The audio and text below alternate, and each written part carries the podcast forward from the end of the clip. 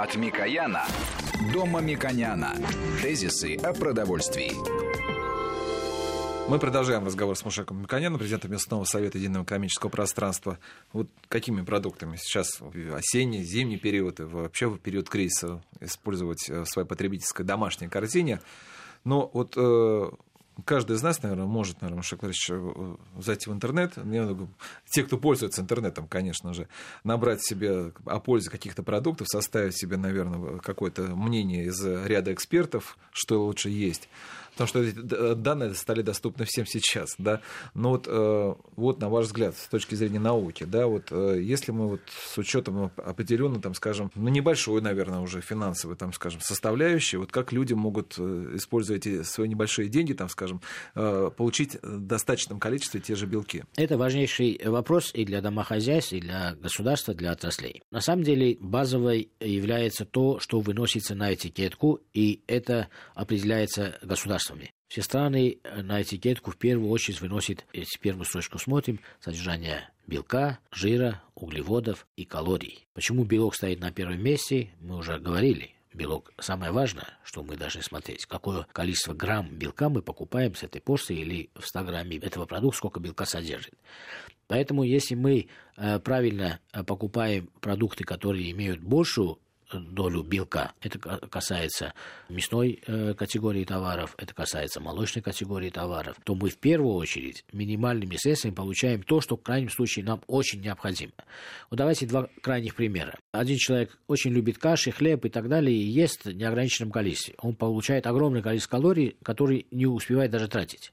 А при этом он не получает достаточное количество белка. И это означает, что у него э, есть э, недоедание. И другая крайность человек есть только белок и получает все калории э, от белка, Нужны э, волокна, да, нужны волокна, поэтому он должен овощи есть. И поэтому, если человек не испытывает больших физических или термических нагрузок, то в этом случае его э, рацион должен состоять из максимального количества белка и волокон, которые ему будут помогать усваивать этот продукт. Мы сначала э, говорим о базовых продуктах, а потом будем говорить о витаминах, микро макроэлементах, потому что это сопровождает, параллельно идут. Поэтому, если сегодняшний ранжир цен, то есть что выгоднее купить на 100 рублей условных, то в Российской Федерации последние несколько лет, если пересчитать на единицу белка, и вот в интернете нужно смотреть содержание белка в продуктах, а не рекомендации разных людей, разной квалификации, что это полезно, это не полезно, это все факультативные пояснения, а обязательные пояснения, сколько белка в этом продукте. После того, как человек для себя определит, какие продукты являются носителями белка, э, ему будет значительно легче ориентироваться. Так какие же продукты являются носителем белка? В первую очередь я бы на первое место поставил, и по цене самое выгодное, это яйцо. Яйцо в Российской Федерации имеет и хорошее качество, и хорошие цены, и это касается пропорции цен последних 10-15 лет. Яйцо является идеальным белком. Другой вопрос, что иногда говорят, яйцо много не, нельзя есть, речь идет не о яйце как таковом, а идет о жирах, которые есть в яйце. То есть желток содержит жиры. И поэтому с точки зрения не переедать э, жира, поэтому говорят, яйцо э, не каждый день можно. Я могу опровергнуть, что это не так. Если вы не едите достаточное количество жира или там э, белок только э, едите, а желток не едите по каким-то причинам или можете не есть по каким-то причинам, то да, вам яйцо можно каждый день есть. Вот э, российское производство не выполняет свою социальную функцию производства яйца тем, что у нас нету расфасованных как это делается, вот маленькая фасовка э, молочных продуктов, да, э, в жидкой форме яйцо, которое готово, чтобы вы налили в сковородку или залили в какой-то другой там емкость и приготовили. Нет яйца, которое разделено на фракции белковая часть и желток. Или Я даже не первый раз об этом слышу. Во всем мире, во всех магазинах от Восточной Европы до Северной Америки яйцо продается и в нативном виде, как мы, при, э, мы видим, да, что неудобно для логистики на самом деле.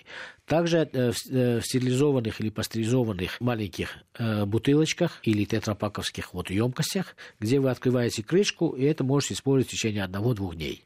Яйцо. Это очень удобно. Если вы ребенок, который занимается спортом, может дать целое яйцо, потому что это жира, то э, родители или там женщина может использовать только белковую часть. Это очень выгодно, это меньше мусора, скорлупу не надо, потом руками, когда яйцо берете, есть риски определенные, да, там. И поэтому я считаю, что яйцо мы должны поставить на первое место. Молочные продукты также являются очень важными и относительно, все то, что мы говорим, относительно дешевыми носителями белка. Но не все молочные продукты, иногда они подороже, например, сыры, это дорогие носители э, молочного белка, если сегодняшнюю калькуляцию взять. Из э, группы мяса, которые конкурируют практически очень близко по цене, оптимально, это мясо птицы, бройлера. Если подороже, это уже получится индейка и свинина. Но если мы говорим базовые вещи, удовлетворить базовые потребности, за минимальные деньги купить максимальное количество белка, то это можно сделать через три продукта. Это яйцо, это мясо бройлера и это э, некоторые молочные продукты. Ну, как творог, например. Это основное правило. А человеку нужно в день 70, иногда 100, ну, это в зависимости от веса человека, его деятельности, грамм белка для каждого члена семьи. И на это на самом деле, если все продукты мы перейдем с точки зрения белок, это самая дорогая часть продукции. Так как это самая дорогая часть продукции, то и производители заинтересованы с белковым продуктом дать больше того, что является дешевой частью продукта. Это избыточное содержание жира или углеводов или воды. Вот э, в мире очень э, принята такая этикетка, когда на мясную э, гастрономию пишется, что не содержит углеводов. Это важнейший вывод, который сделала эволюция э, предложения мясных продуктов. Не содержит углеводов, это означает, что мы в мясо не перемешали муку и крахмал. То есть, если вы, коллеги, хотите муку и крахмал, потребители, идите покупайте картошку, идите покупайте хлеб – мы не перемешали для того, чтобы обмануть вас, ну, обмануть это в кавычках, потому что законодательство разрешает. И поэтому очень многие продукты содержат, не содержат углеводов. Почему это еще важно? Потому что мы знаем о том, что ряд э, потребителей не могут переварить ну, хлеб зерновые, и поэтому добавление муки в продукт без предупреждения является достаточно э, опасным для этих людей не смертельным, но нежелательным. Поэтому, если мы э, в мясной категории э, через запятую в этикетке видим белки, жиры, углеводы, слово углеводы, это означает, что в мясной продукт добавлен э, мука или крахмал. Теперь э, наши уважаемые э, слушатели могут в интернете э, почитать огромное количество мусора, могут не почитать огромное количество мусора. Если они имеют время, могут почитать. Они увидят огромное количество фантазий и сказок, это ложные э, следы маркетологов, которые уводят от реальной проблемы. Кто-то добавил что-то, кто-то добавил это, включая туалетную бумагу, которая стоит значит дороже, чем добавить э, муку и крахмал, да, если на единицу веса перевести. Поэтому, э, когда вы добавляете много муки и крахмала, то вы ухудшаете качество продукта, уменьшаете количество белка и увеличиваете количество углеводов. То есть я покупаю мясо, я не хочу покупать хлеб. И во всем мире как раз реклама ушла в ту сторону, этикетка ушла в ту сторону, кроме тех маленьких букв и маленьких написаний, которые у нас принято, они отдельно выносят. У нас жира меньше или столько-то, и у нас углеводов нет, потому что это мясной продукт. У нас этой э, культуры нету, этого видения нету. Но это одновременно должно быть не только с точки зрения производителя предложения, но и с точки зрения спроса. Если какой-то производитель напишет это, ну, это потребитель не знает, о чем он написал. Он подумает, что здесь какие-то новые навороты, которые он на, на всякий случай будет остерегаться. А производитель, понимая, что потребитель будет остерегаться, не делает прогрессивный шаг вперед. Поэтому, э, когда мы говорим о э, белковых продуктах, мы должны в этих белковых продуктах в яйце, в молочных продуктах и в мясных продуктах смотреть, чтобы там не было содержания углеводов. То есть муки и крахмала. Кроме категорий, которые мы упоминали сегодня, например, ну, пельмени, они, конечно, без муки не делаются. Ну, у меня два вопроса. Ну, вот хорошо, вот, вот такой скажем, механический подход, там, да, вот э, такое количество белков, такое количество там, отсутствия углеводов, да, оно может привести к ухудшению традиционно, как мы воспринимаем, вкусовых качеств этого продукта. Если уменьшить углеводы э, в мясных продуктах, за исключением пельменей и отдельных видов котлет, которые еще мы помним, э, и домохозяйстве дома применяют э, хлеб, для получения котлет того вкуса, который мы привыкли из школьных столов. Да, да? не разваливается просто. Не, ну это э, не разваливается не так. Это и для экономии, и для вкуса. На самом деле это была э, жизненная хитрость для экономии. Когда к мясу добавляете хлеб, или в скрытой форме, как в данном случае, Он помягче или в они. открытой.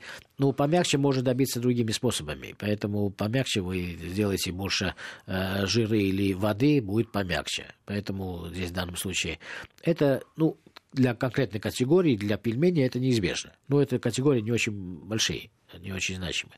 Поэтому э, мы говорим о углеводах, которые мы можем получать отдельно. Здесь же идет а, о подмене. Когда я плачу за белковый продукт, а мне продают углеводы, это означает, что я за углеводы заплатил значительно больше. А зачем я буду это Да, делать, да. когда я пой- пойду куплю хлеб, картошку или кашу и получу там лучшую цену? Вот в этом Так смысл. вкус-то изменяется сильно. Вкус не изменяется. У нас э, да, в отечественных мясных продуктах, за редким исключением, не применяются углеводы. А кто разбавляет, он вынужден написать на этикетке, что есть углеводы. Поэтому если потребитель на это не смотрит и поощряет этих производителей, то я рекомендую не поощрять производителей, которые применяют углеводы. А у нас э, с другой э, позиции пошли. Если применяется соя, она это тоже э, определенной э, частью углеводы дает. Поэтому я не против использования сои. Но, в принципе, это э, мы можем... Э, и сегодня соя в мире стоит д- дороже, чем э, определенные э, типы нашего мяса. Зачем нам это? Нам лучше использовать наше отечественное мясо и продукты, которые я обоз- обозначил э, у вас в первой тройке, они некоторые виды э, рыбы тоже сюда можно включить, они являются самыми оптимальными для э, минимальных затрат на полноценный рацион. Теперь жиров. Отечественная медицина. Муша Николаевич, мы сейчас прервемся опять на новости, после продолжим. Кстати, у меня тоже еще один есть вопрос по, э, по яйцам, тем, что, потому что то, что чисто технологически, потому что как это так получается, что у нас э, не, они в таком не разделяются не на фракции, а просто в таком в сыром виде практически продаются. Но это после новостей. Тезисы о продовольствии.